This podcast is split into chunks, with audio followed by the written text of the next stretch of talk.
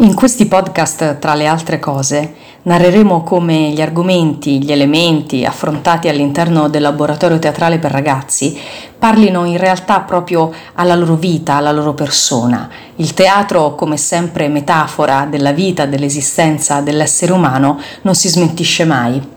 Ecco, un venerdì pomeriggio invitai le mamme dei miei piccoli allievi del laboratorio teatrale ad assistere ad una lezione.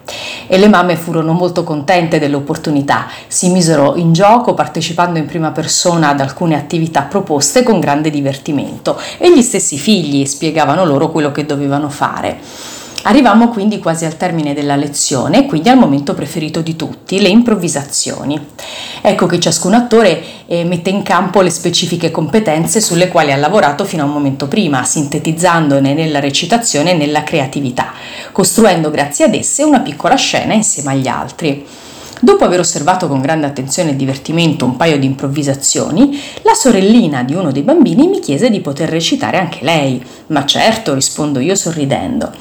La piccola non ha mai fatto teatro, ma l'entusiasmo e la fantasia propria di qualsiasi bambino suppliscono le inevitabili mancanze tecniche. E andrebbe tutto benissimo se non fosse per il fatto che la piccola vorrebbe una voce narrante a spiegare la situazione nella quale è immerso il personaggio che vuole interpretare. La voce narrante o il narratore, se preferite. Quante volte nelle recite scolastiche o amatoriali abbiamo assistito a brani letti o recitati da tale ingombrante presenza? Essa risolve tutta una serie di problemi che si pongono in una qualsiasi narrazione con un escamotage, ovvero senza una reale operazione di problem solving, senza che le nostre idee trovino una strada per rendere il pubblico edotto degli avvenimenti che procedono alla scena, ma con un trucchetto potremmo dire. Ecco, utilizzare il narratore è come farsi preparare il terreno da qualcun altro, far fare a un altro il lavoro sporco invece di ingegnarsi a trovare una soluzione contestuale e divertente.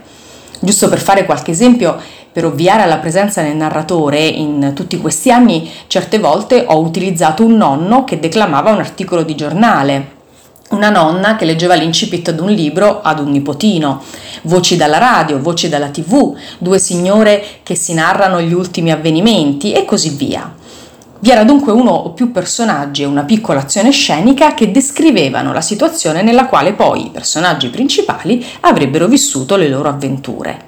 Ecco, tornando alla bambina di quel venerdì, le ho suggerito di cercare con la sua fantasia una soluzione migliore, eh, affermando, dandole la certezza che di certo lei era in grado di cavarsela da sola, che non aveva alcun bisogno di un narratore, a spiegare ciò che il suo personaggio voleva fare. Dopo qualche secondo di riflessione, la bambina ha trovato una soluzione che coinvolgeva totalmente se stessa e non qualcun altro. Inutile dire che fare tutto da sé l'ha resa ancora più soddisfatta della propria improvvisazione. Ecco, ancora una volta il teatro metafora della vita, dell'educazione, della maturazione. Il teatro, ragazzi, anche in queste piccole cose ci può insegnare a ingegnarci, a trovare soluzioni, a non aspettare sempre un aiuto esterno dall'alto, a non prendere ogni volta la strada più comoda, la strada già conosciuta.